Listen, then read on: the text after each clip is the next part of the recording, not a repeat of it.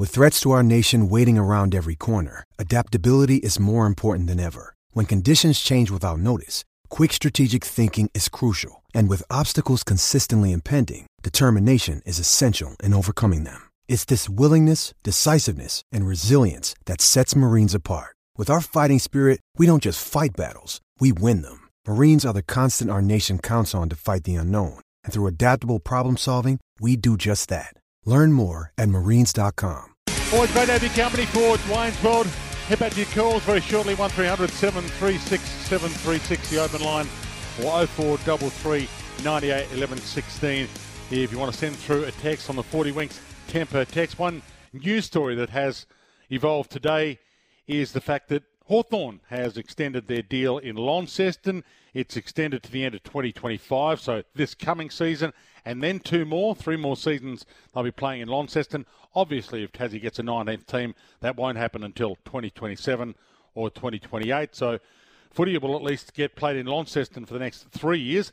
And we've been lucky enough to be joined by Brent Costello from Win News Tasmania to give us the latest on what's happening down there. Having been down there last, or yesterday, it was was nice to feel the temperature of the water down there. I've got to say, welcome to you, Brent. Great to have you on.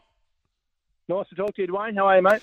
I'm good. So uh, Launceston is a great venue. Hawthorn has done a lot for footy in Tassie, hasn't hasn't it? And Launceston tends to get behind Hawthorn. Oh, absolutely. There's no doubt about that. They've been wonderful for the, the city. 20 plus years they've been in Launceston now, and it does come alive when there's a when there's a Hawthorn game in town. Um, it, it caught me by surprise this morning, though. Obviously, Peter Gutwein, the former premier, had some pretty strong language in renewing these licences um, as a bit of leverage, I suppose, to the AFL for getting our own AFL team. And uh, this extension does hinge on that. It's uh, contingent on Tasmania getting its own team. That this this three-year deal as it is really now, uh, extension of two and, and, this season that we've got coming up. Um, so. Um, yeah, it's an interesting one because um, it was a bit of leverage we had, but Hawthorn's certainly been on board with Tasmania's push as well and been really supportive of it. Um, so, yeah, it took me by a little bit by surprise this morning. So, is that the thought that the pin will be pulled on the deal if the AFL in two months' time says no, you're not getting the 19th license? Yeah, well, it'll be interesting, won't it, to see what happens because uh, obviously the, op- the option is there for that to happen if it if it doesn't go ahead. But uh, you think there'd be some sort of content required no matter what moving forward. So. Um, yeah, be watch and see Dwayne on that one, but um, yeah, I can see, I can sort of see why they've done it. Obviously, Hawthorn um, has been really good, as, as I just said before. Um, and, you know, they've obviously talked about playing potentially in Launceston if Tasmania does get an AFL team in the future. So it could mean that we have, um, you know, seven games in Hobart, four in, in Launceston, and then potentially another four from Hawthorn as well. So um, they're, they're the options that are in the air, and we'll wait and see what happens with it. So, in essence, you know, having talked to a few people yesterday, it's it's the divide or the split if you do get a team that is your own team, an 19th licence, and it is based in Hobart, that it is still a split of games that would be 6 5 or 7 4. But you're suggesting that it's if it's 7 4, it might end up being something like 7 7 because Hawthorn might make up the number to make it 7 7. Yeah, potentially. It has been discussed in the past. There's no doubt about that. Um, I guess the state government wouldn't be paying for that uh, as it is no. now. That's the only uh, difference, I suppose, because it would be putting the money into into Tasmania's team. So whether the funds come for, for Hawthorn to do that, I'm not sure, but it's certainly something that's been floated, that's for sure. So who would the support be behind, do you think, in 2028 when Hawthorn hosts a home game in Launceston against the Tassie Devils? Uh, who would the support be behind? I know who I'd be supporting, and that's Tasmania. But um, you're, you're, right. It's an interesting debate because everyone here does have their own team at the moment. Um, you know, without a Tasmanian team, so I know a lot of people would jump off and go for Tassie, and um, some would stick with their own team. So uh, obviously Hawthorn is pretty entrenched here. As I said, they've been here for 20 years, so they've captured a lot of the, the younger generation here, particularly in the north of the state where they, they do play their games. So it would be interesting to watch, Dwayne. So the feeling wasn't quite as as warm and fuzzy about North Melbourne in Hobart, though I've got to say, and maybe it's just Hobart, maybe it's North Melbourne. Why isn't the chemistry there between those two?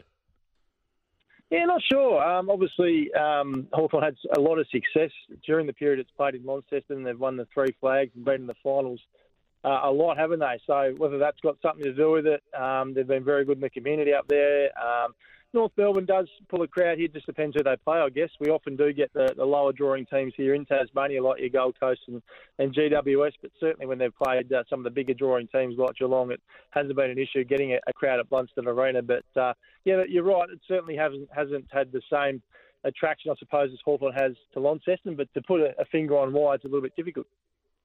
So where are we at? We're still two months away from working out uh, what's going to happen with the redevelopment of the whole area and whether the government-funded money is going to redevelop the whole area um, to to make the AFL venue just one part of an entire area that gets invested in by the government, and the AFL obviously have to pay a little bit more toward the stadium than they're currently saying they're going to pay. Is that where we're at?